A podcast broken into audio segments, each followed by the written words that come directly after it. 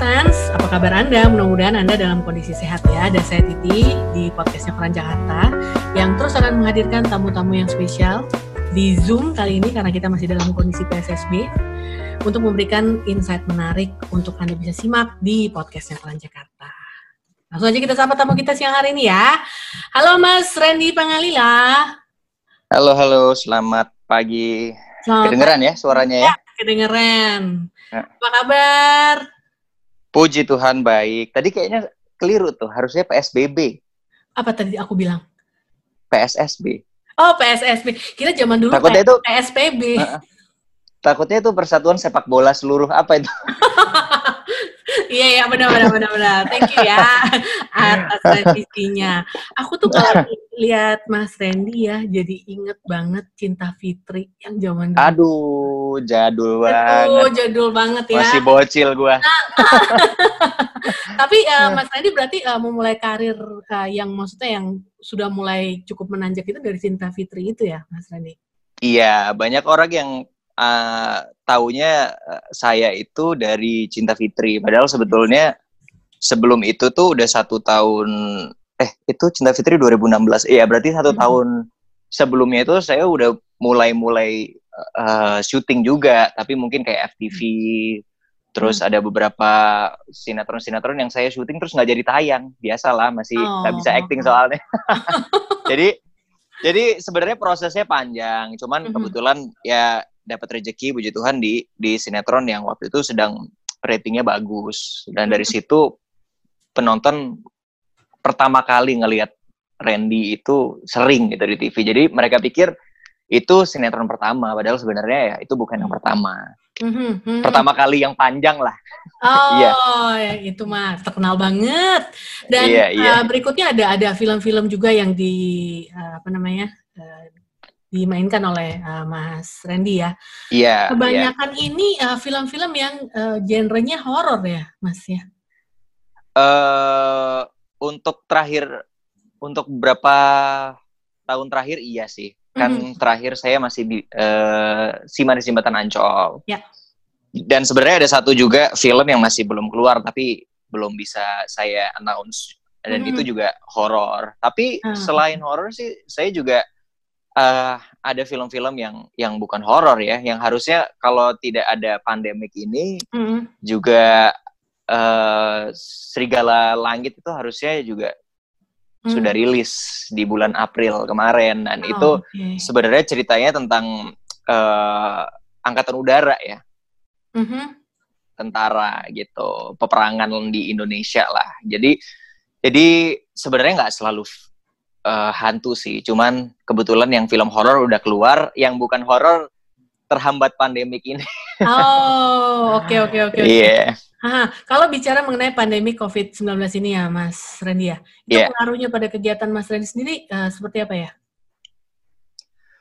Oh, pasti sangat berpengaruh sekali ya, karena kan pekerjaan saya itu ya, ya saya aktor, saya juga entertainer, saya juga kadang-kadang saya juga off air nyanyi, dan segala lini pekerjaan saya itu membutuhkan ya kerumunan orang gitu, Mhm. ya kan kita kita mau show nyanyi pasti kita butuh penonton, Mhm. terus saya mau syuting pasti ada banyak kru dan kita tidak bisa menghalangi penonton yang ada di tempat tersebut untuk nonton dan bikin keramaian di lokasi syuting.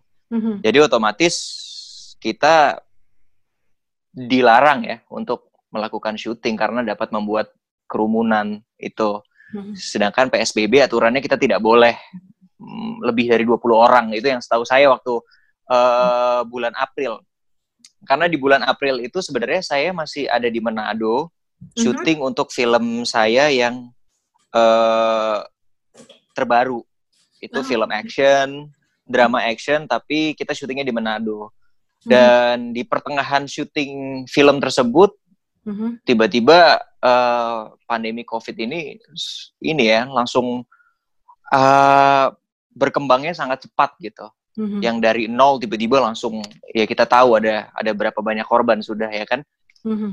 Nah dari situ kita akhirnya ya mendapatkan banyak larangan dari izin-izin yang sebenarnya kita sudah dapat gitu untuk melakukan syuting. Akhirnya kita semua satu tim harus pulang dan terpaksa force major untuk pekerjaan ini. Jadi Oh. ya sangat menghambat ya karena begini.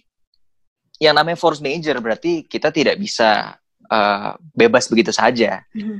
Ya kita memang kita memang bebas untuk saat ini, tetapi kita masih punya tanggung jawab untuk menyelesaikan film tersebut.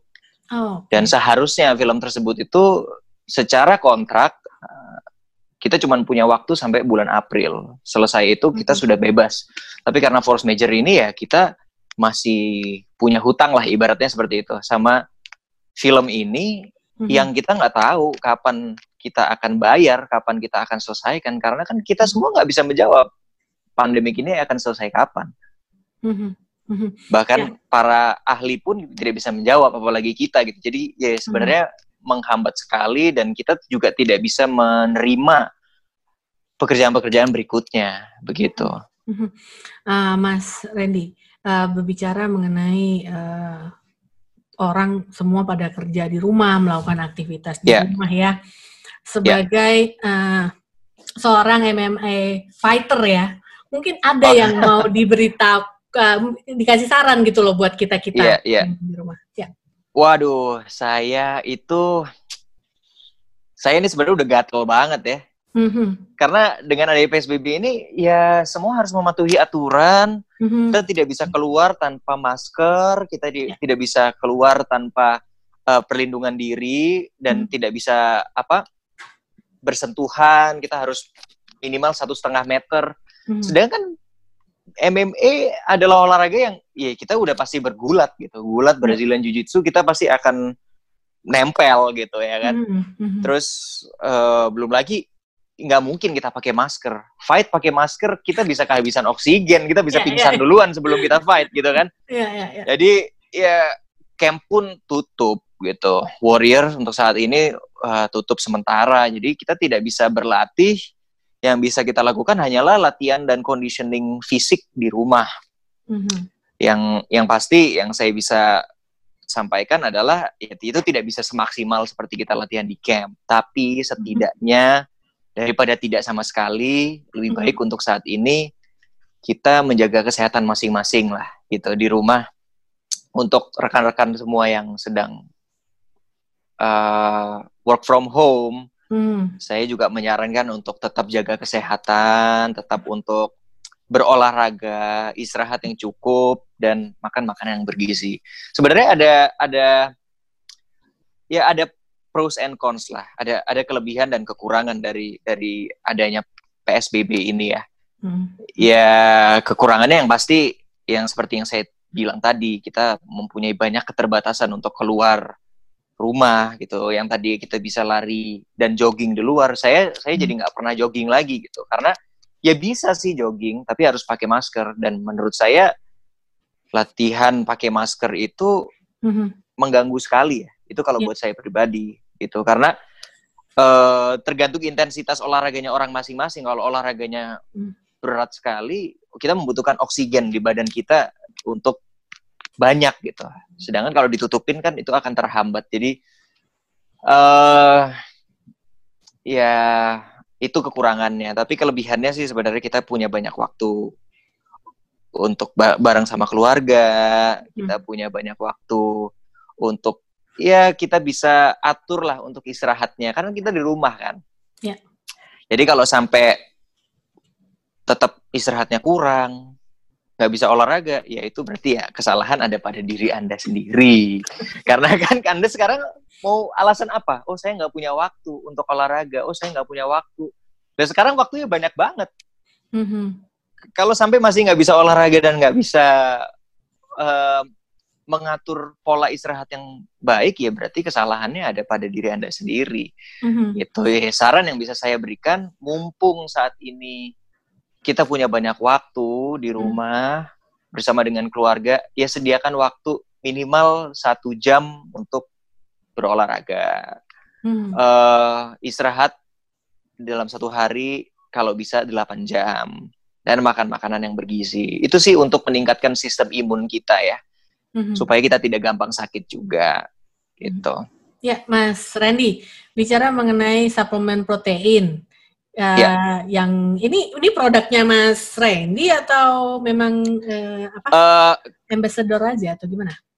Untuk produk ANS itu saya adalah uh, brand ambassador ya. Salah satu brand ambassador dari produk uh, suplemen ini. Mm-hmm. Ada banyak sih, mm-hmm. termasuk salah satunya adalah legend binaraga oh. di Indonesia ya. Mm-hmm. Mas Aderai juga ada di situ. Jadi uh, itu bukan brand saya tapi uh, proudly present saya adalah brand ambassadornya. Iya, iya. Oh, oke, okay, oke. Okay. Tapi sulit ya untuk saat ini ya. Apanya? Untuk saat ini karena kan gini, saya saya sebagai brand ambassador, saya punya tanggung jawab untuk boost uh, produk tersebut kan. Mm.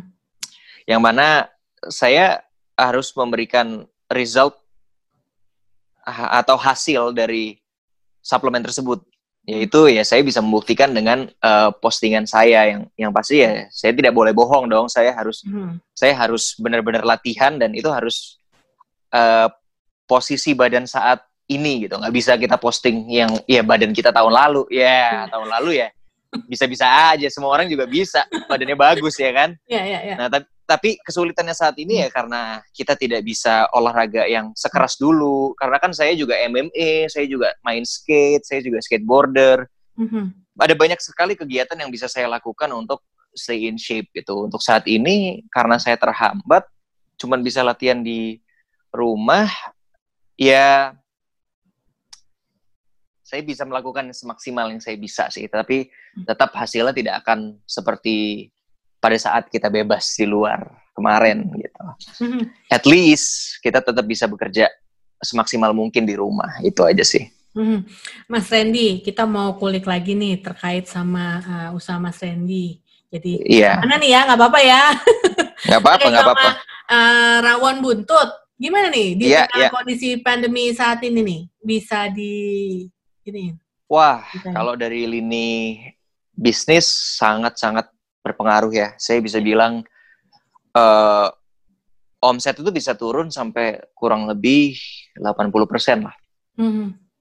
Dan itu bukan cuman uh, saya yang rasakan, rekan-rekan saya yang lain, sahabat saya yang juga punya usaha yang lain.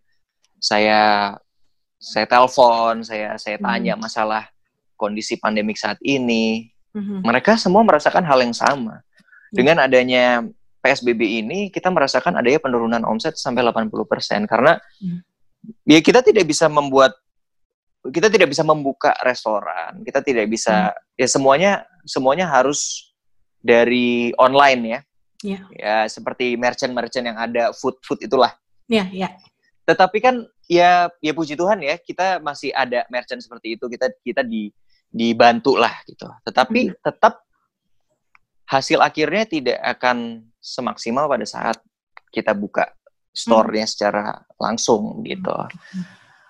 Uh, ya pasti itu sangat berpengaruh, otomatis itu berpengaruh dari si pengusahanya dan juga karyawan-karyawan yang yang kami pekerjakan gitu. hmm Karena ya dengan adanya toko nggak bisa buka, ya otomatis kita karyawan mau kerja apa? hmm Tokonya aja nggak ada gitu. Yeah. Jadi ya otomatis ada banyak sekali yang saya juga saya juga prihatin sebenarnya ya melihat kondisi mereka gitu. Tetapi bantuan yang mau saya kasih mau semaksimal apa? Kalau memang tidak bisa buka toko, lalu saya punya karyawan untuk apa, ya kan? Iya, iya, iya. Jadi otomatis akan ya. Realistis gitu. Hmm. Walaupun hati dan pikiran ini tidak sinkron ya. Hati juga kasihan. Hmm. Kita juga kepengen oh se ini sebentar lagi lebaran. Ya kan hmm. itu waktu itu yeah. masih belum lebaran ya kan. Hmm. Kita juga mikirin pekerjaan mereka.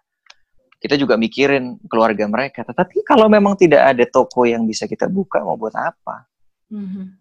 Ya otomatis kita juga kita juga sebagai pengusaha kalau kita tetap buka, eh, kita tetap tutup tetapi karyawan tetap kerja, berarti kan kita bukan cuma kehilangan omset 80%, bisa 150%. Hmm. Yeah.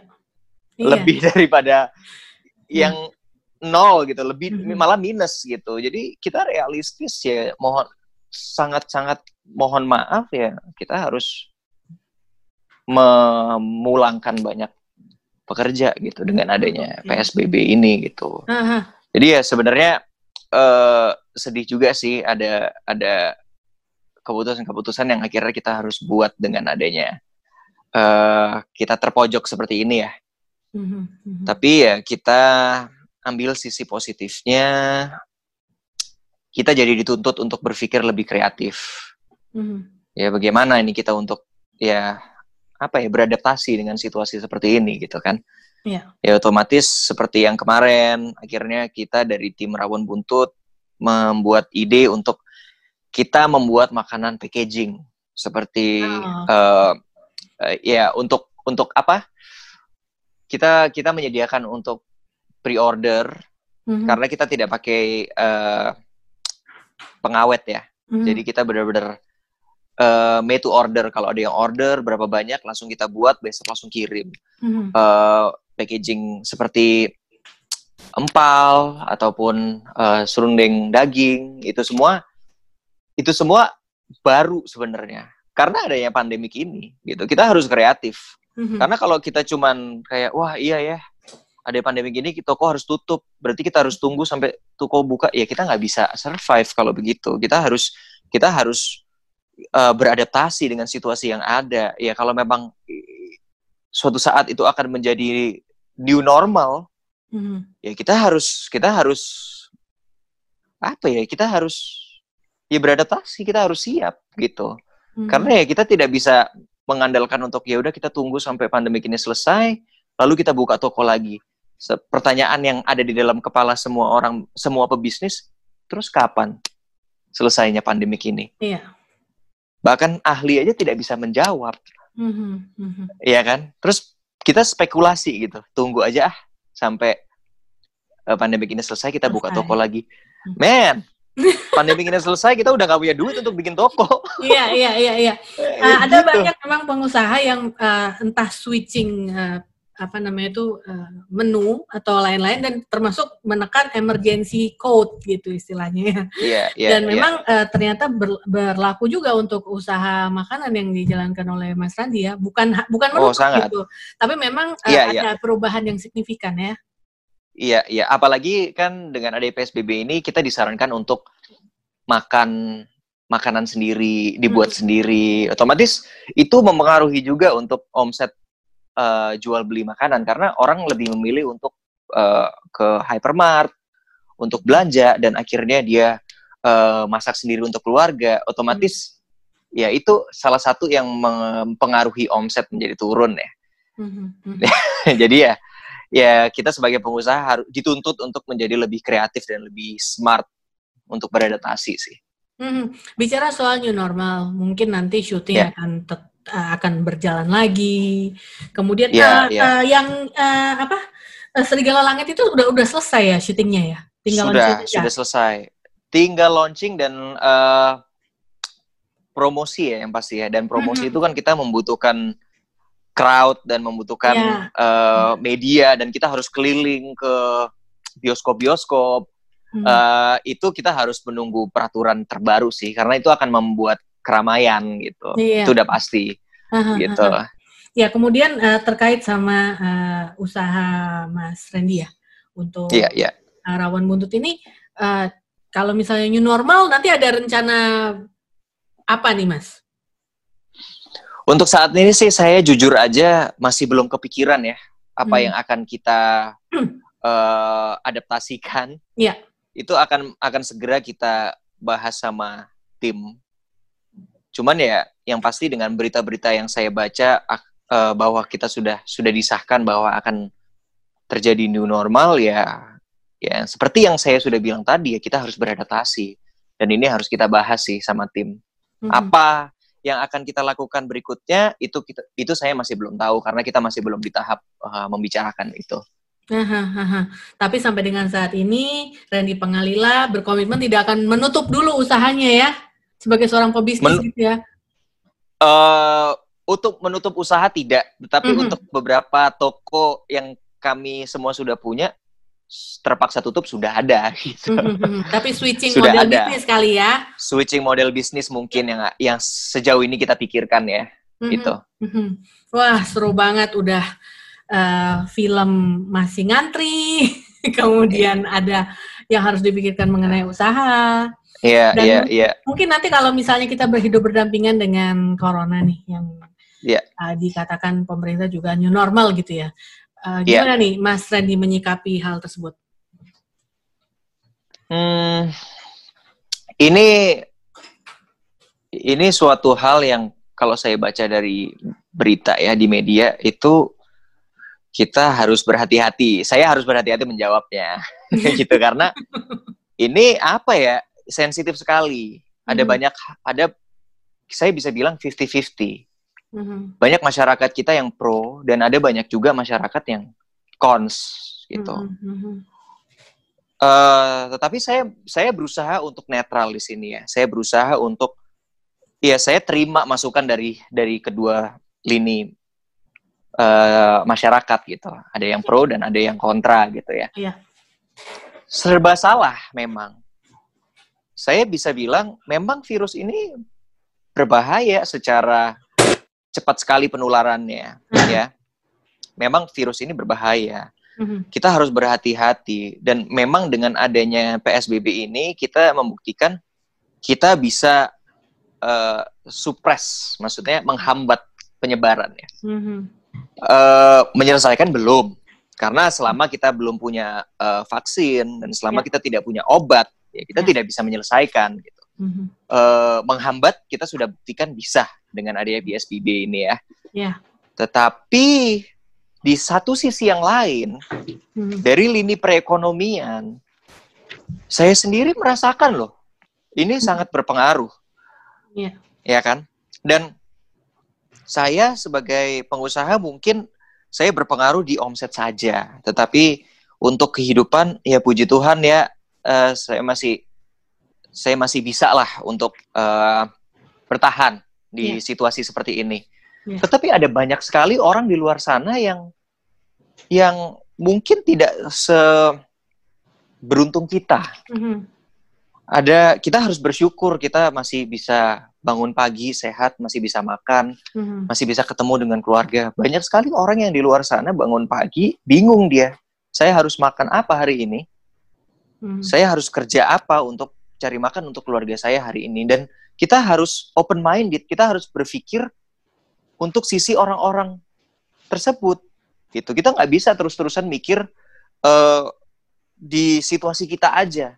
Mm-hmm. Kalau saya cuma bilang situasi kita, wah gue kepengen syuting lagi nih ya itu namanya gue selfish namanya gue maunya menang sendiri yeah. ada banyak orang di sana juga yang yang ada di posisi yang lebih tidak menguntungkan daripada mm. saya mm. nah itulah yang saya juga harus berhati-hati dalam menjawab ini uh, bagaimana saya menyikapinya jujur untuk keputusan yang diberikan oleh pemerintah kita menurut saya ini sudah yang terbaik new mm. normal mm -hmm Maksudnya bagaimana? Kita tetap bekerja lagi. Kita tetap bekerja seperti normal sebelum PSBB. Karena ada banyak sekali orang yang membutuhkan pekerjaan ini. Kalau enggak ya tanpa adanya virus ini pun mereka juga tidak bisa bertahan. Yeah. Walaupun nggak kena corona, mereka juga nggak bisa bertahan karena nggak nggak bisa nggak bisa bekerja gitu. Mm -hmm.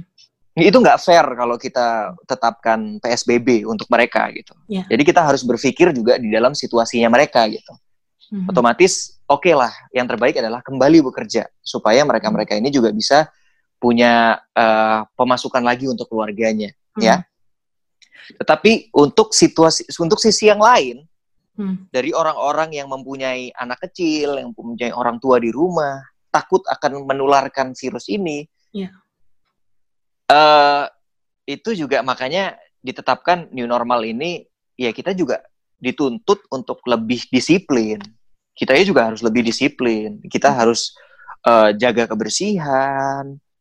Kita juga harus tetap apa ya?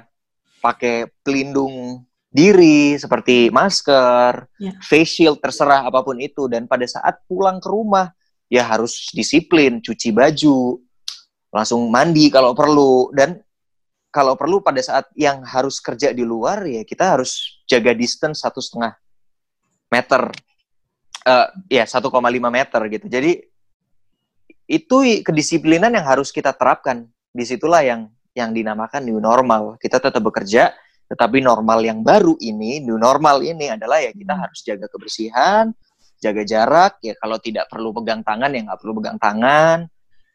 Uh, untuk apa? Supaya semuanya sama-sama diuntungkan. Kita tetap bekerja, hmm. tetapi kita tidak menularkan uh, virus ini ke orang-orang yang rawan atau mudah terkena virus di rumah. Nah. Itu sih. Ya, okay. karena kita tidak kita tidak bisa kita tidak bisa memuaskan siapa pun gitu. Mm-hmm. Kita coba begini, saya saya juga melihat jawaban-jawaban dari netizen ya, mm-hmm. yang ada di kolom komentar di setiap berita yang ada gitu. Mereka ada yang sangat-sangat uh, tidak setuju, ada yang sangat-sangat setuju, ada macam-macam lah, ada macam-macam. Yeah. Cuman yang saya sedih, yang saya prihatin, kenapa kita cuma bisa berkomentar atau memberikan uh, kritik tanpa adanya bantuan. Iya. Maksudnya gini, kalau memang kita bilang itu salah, terus menurut Anda yang terbaik apa? Iya kan? Mm-hmm. Sekarang saran yang Anda berikan, ada yang memberikan saran. Mm-hmm. Saran adalah melakukan ini, melakukan itu, tetap di rumah. Hmm. Apakah Anda berpikir di dalam situasi orang yang tidak mempunyai pekerjaan seperti Anda? Enggak kan? Hmm. Di saat seperti ini, seorang pemerintah ya harus berpikir ke semua dong.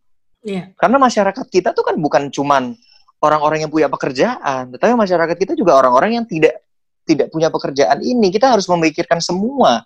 Yeah. Jadi dalam situasi ini apa pun yang menjadi keputusan bisa menjadi tidak benar. Mm-hmm.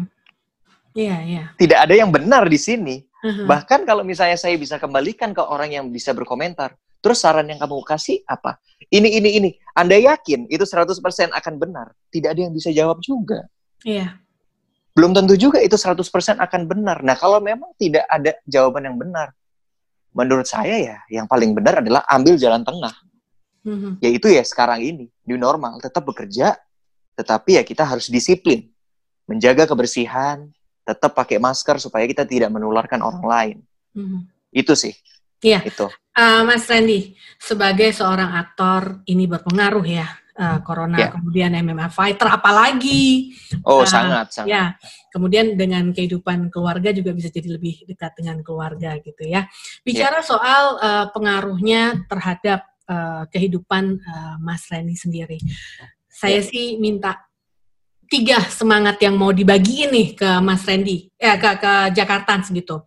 Semangat ya. yang baiknya sih dimiliki oleh kita semua Jakartans, baik ya. yang ya. pekerjaannya uh, tidak ada, belum ada, ataukah ya. yang sudah dirumahkan, ataukah ya. mungkin yang masih bekerja, ataukah malah yang uh, gajinya dipotong 75 persen, ya. banyak loh Ah, yang yeah. 75 Tapi sebenarnya sebenarnya saya cuma mau bilang untuk teman-teman hmm. di sana di luar sana yang yeah. dipotong 75%, Anda harus bersyukur. Yeah. Tetap bersyukur. Kenapa? Hmm. Anda masih beruntung. Hmm. Banyak sekali orang yang sana jangankan dipotong 75%, kehilangan pekerjaan. Iya. Hmm. Saya sendiri di dalam uh, dunia pekerjaan saya seorang aktor, hmm. jangan melihat oh ya aktor bayarannya sekian. Mm-hmm. Pada saat pandemi seperti ini, Anda harus tahu kami juga kehilangan pekerjaan dan mm. jangankan gaji. Kami ini kan seperti kontraktor. Pada saat yeah. ada ada project, kami dapat dapat pekerjaan, fee. kami dapat yeah. uang, mm-hmm. dapat fee. Pada saat tidak ada pekerjaan seperti ini, apa Anda pikir kami dapat pekerjaan? Tidak. Kami mm. juga kami juga bertahan ya dari tabungan akhirnya dari hmm. usaha-usaha yang sudah kami buat seperti salah satunya rawan buntut yang tadi. Ya. Ya kan? Jadi yang saya ingin bagikan ke rekan-rekan semua tetap bersyukur. Hmm. Karena di setiap hal yang negatif pasti ada sisi positif yang bisa kita ambil. Ya. Oke, kita kehilangan pekerjaan. Satu, kita masih bisa kumpul dengan keluarga. -hmm. Itu kita harus bersyukur. Kita bangun pagi masih kumpul keluarga. Kedua, Kalau Anda semua masih bisa membaca berita di koran Jakarta dan masih bisa mendengarkan podcast ini, puji Tuhan Anda masih sehat. Yeah. Itu Anda harus bersyukur. Mm-hmm. Ya, yang uh, yang saat ini saya ingin bagikan hanyalah satu bersyukur, kedua pikirkan orang lain. Kalau kita yeah. bisa membantu, puji Tuhan, mari kita saling membantu rekan kita. Uh-huh. Kalau kita tidak bisa, setidaknya kita tidak perlu menjadi negatif untuk orang lain. Mm-hmm. Ya, tetap jaga kesehatan dan mm yang terakhir untuk semangat, badai pasti akan berlalu. Yes, betul. Ya, ya. Pasti akan berlalu. Baik, terima kasih Mas Randy Pangalila, seorang aktor, MMA fighter, musician, dan juga seorang suami yang membagikan ceritanya tentang usahanya. Sama-sama, ya. Di podcastnya Keranjakan. Sukses, sukses terus dan sehat terus ya. Salam buat keluarga. Amin, sama-sama untuk ya. Koran Jakarta. Sukses selalu, sehat selalu semuanya ya. Amin, terima kasih Mas Randy. Sama-sama. Ya, terima kasih.